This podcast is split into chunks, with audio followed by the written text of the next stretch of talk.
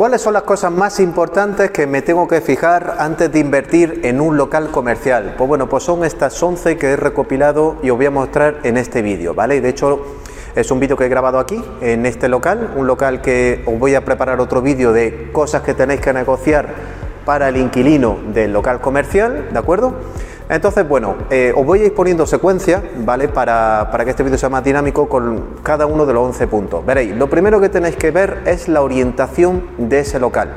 Este local pues está muy bien orientado, tiene la mejor orientación que en este caso sería este, este que es donde sale el sol, le pega el sol de invierno, ¿vale? Que es cuando, eh, bueno, pues sale el sol por, allí y el, en invierno te permite que esto esté más caluroso y en verano más fresquito, porque el sol de tarde de verano, el que pega en la sur oeste, no le pega. Entonces, fijaros siempre cuando vayáis a, a comprar un local y por la mañana y veis por dónde está pegando el sol y que si es posible que le dé, que le dé directamente.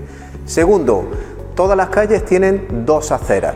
Entonces hay que elegir la acera buena y la acera buena es justamente la que está mejor orientada. La acera buena es la que va a tener más tráfico de gente. ¿Por qué? Porque en invierno donde está dando el solecito y la gente va caminando por la acera del solecito, de hecho fijaros, voy a poner alguna foto para que veáis, pero fijaros que es así, y en verano van caminando por la acera de la sombra, que es la misma acera, que es justamente la que está bien orientada, ¿vale? Entonces, con el punto de orientación ya tenéis dos cosas positivas, orientación y habéis conseguido la acera buena.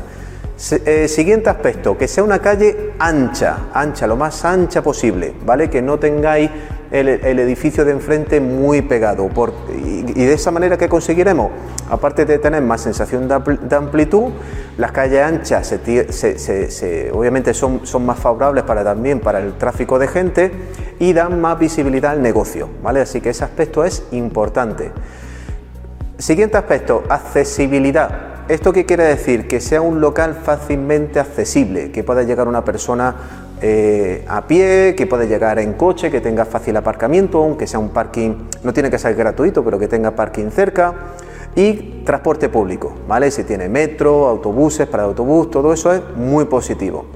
Siguiente aspecto también, el tema de la fachada, fachada y acceso, cantidad de acceso al local. Normalmente los locales comerciales pues van a tener uno o como mucho dos accesos este que os estoy mostrando tiene hasta cuatro accesos, ¿vale? Porque da a tres calles.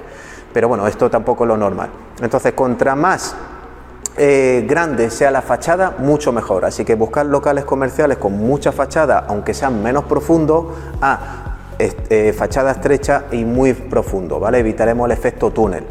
Siguiente aspecto importantísimo, evitar el acceso, ¿vale? Que haya en el acceso que haya un escalón. Así es posible que quede a ras de calle, eso sería lo ideal, pero ni escalón ni para arriba ni tampoco para abajo, que quede lo más a ras de calle. Este, esta barrera arquitectónica parece que no, pero puede limitar muchísimo no solo por el acceso a minusválidos, eh, carritos de bebé, etcétera, pero es una barrera psicológica que el cliente no le gusta, ¿vale? De hecho, fijaros, por ejemplo, los centros comerciales, todos están, ¿vale? Tú entras directo, es un aspecto que por mínimo que sea el escalón vamos a tratar de evitarlo. Si estáis viendo un local comercial que ya de entrada tiene un escalón muy alto, tratad de investigar si se puede rebajar el suelo, cosa que se puede dependiendo de, bueno, hay que ver si tiene, pues bueno, si tiene parking, si tiene algo debajo, pero eh, tratad siempre de arras de calle. Y si es por el contrario que esté bajo, pues subir. Para subir suelo nunca hay problema. Siguiente aspecto, ¿vale? El techo, que sean techos altos, lo más alto posible, ¿vale? En este caso, este local em, tiene el techo muy alto y eso te permite, pues bueno, no solo oxigenar el ambiente, sino sensación de amplitud, no tienes problema a la hora de instalar eh, máquinas de aire acondicionado, iluminación, etc, etc, etc. Por mi experiencia, pues bueno, pues evidentemente todo está condicionado en cuando se hizo ese bloque. Los bloques que son muy, digamos, de los 80 para atrás, pues 60, 70, incluso los 80, suelen tener techo relativamente bajo. Y a partir de los 90 ya es cuando, eh, eh, cuando se hacían las promociones inmobiliarias, cuando ya el bajo comercial sí que le daban mayor eh, altitud. Entonces el techo es un aspecto también muy importante. Otro aspecto importante inherente a los locales comerciales, los metros de superficie.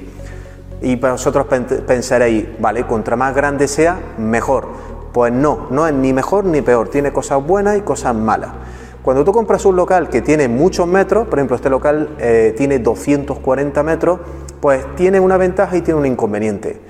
La ventaja principal es que el inquilino ¿vale? va a hacer una inversión importante y va a estar mucho tiempo. De hecho, este inquilino en este local, eh, eh, el anterior inquilino, ¿vale? no el que entra ahora, sino el anterior inquilino ha estado 10 años. Entonces, ¿por qué em, se produce eso? Pues por el aspecto que tiene negativo, que el inquilino tarda más en llegar porque tiene que hacer una reforma muy grande.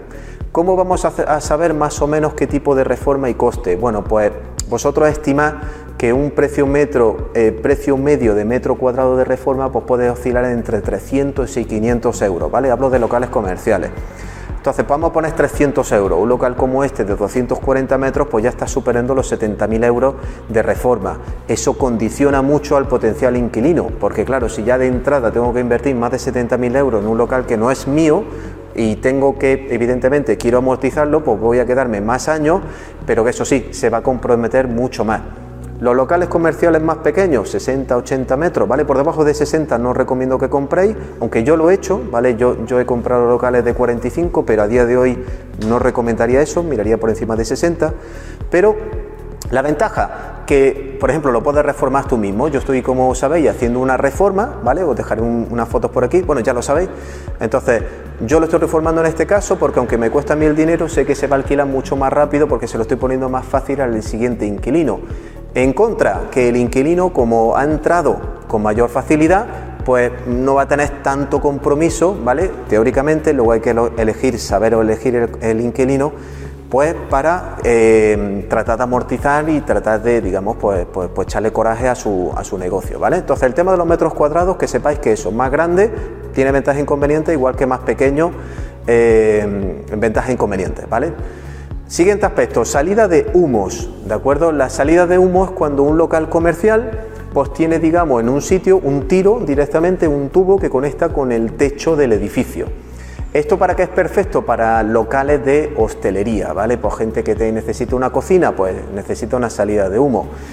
Por mi experiencia, yo tuve eh, inquilinos de hostelería del pasado, a mí personalmente no me fue bien, acabé muy quemado con ese tipo de inquilino y por ende a mí ese aspecto me da exactamente igual. Pero sé que es un aspecto muy positivo que tenga salida de humo porque si hay inversores que dicen, vale, yo quiero con salida de humo, se lo alquilo a restaurantes, que si funcionan, funcionan muy bien y no dan problemas, pero si dan problemas, dan muchos problemas. Entonces, salida de humos también. Siguiente aspecto, eh, baño de minusválido. Existen muchas actividades que requieren un baño de minusválido, otras no, por ejemplo hay oficinas, gestorías, ¿qué tal? que no necesitan de cara al público que en su licencia que tenga obligatoriamente un baño de minusválidos, pero sí, hay otros que sí. Entonces, si estáis viendo un local que ya de por sí va a tener espacio y va a tener un baño, puede tener un baño minusválido, eso es un aspecto muy positivo. Y como un décimo, ¿vale? Y último punto, que tenga la menor cantidad de pilares o tabiques, ¿de acuerdo? ¿Cómo vamos a diferenciar los pilares y los tabiques? Porque hay unos que se pueden quitar y otros que no. Pues bueno, los, tabiques madre que se llaman son aquellos que, bueno, si le golpeáis con el puño, vais a ver que como que no vibra, es como muy, muy macizo, ¿vale? Y lo mismo con, con los pilares. Entonces tenéis que tener esa visión espacial cuando vayáis a ver un local comercial y vais golpeando, vais viendo qué tabiques se pueden quitar, porque contra menos tabiques y menos pilares tenga, pues evidentemente va a ser siempre mucho mejor, ¿vale? Una vez que hemos, una vez que hemos visto todos esos puntos, eh, nos gusta ese local comercial y ¿qué, qué aspecto tenemos que tener? Pues súper importante, la rentabilidad. ¿Qué alquiler o qué ingreso nos va a dar ese local vía alquiler? ¿Y cómo lo averiguamos? Pues no por lo que nos diga el de la inmobiliaria. Nos vamos a ir a comercios que hay cerca, que hay en los alrededores, vamos a presentarnos, vamos a preguntar, oye, mira, eh, estoy pensando en comprar este local, ¿vale? En este caso para invertir. Y me gustaría saber si estáis de alquiler y cuánto paguéis de alquiler. Entonces ellos van a decir, mira, pues yo pago tanto, pago tal, y, te informas por locales justamente lo más cerca posible. Así es posible por la misma acera, o sea, los que estén en tu proximidad. calculas el, ingreso por metro cuadrado y ese ingreso, digamos, nos va a dar la rentabilidad.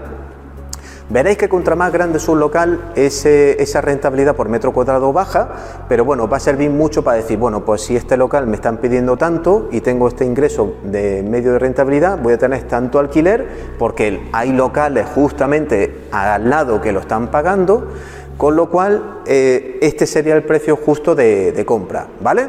En ese caso, ¿vale? Os recomiendo, lo voy a poner aquí, os recomiendo que veáis el vídeo de cómo calcular la rentabilidad, que seguro que os va a interesar de cara a, eso, ¿no? a saber qué rentabilidad me va a dejar ese inmueble. Y por último, te dejo este enlace de aquí, de eh, tema del inquilino, que ya lo he dicho, pero es súper importante elegir bien el inquilino. ¿vale? Eh, voy a preparar otro vídeo, os dejaré a continuación sobre el contrato de alquiler. Nos vemos.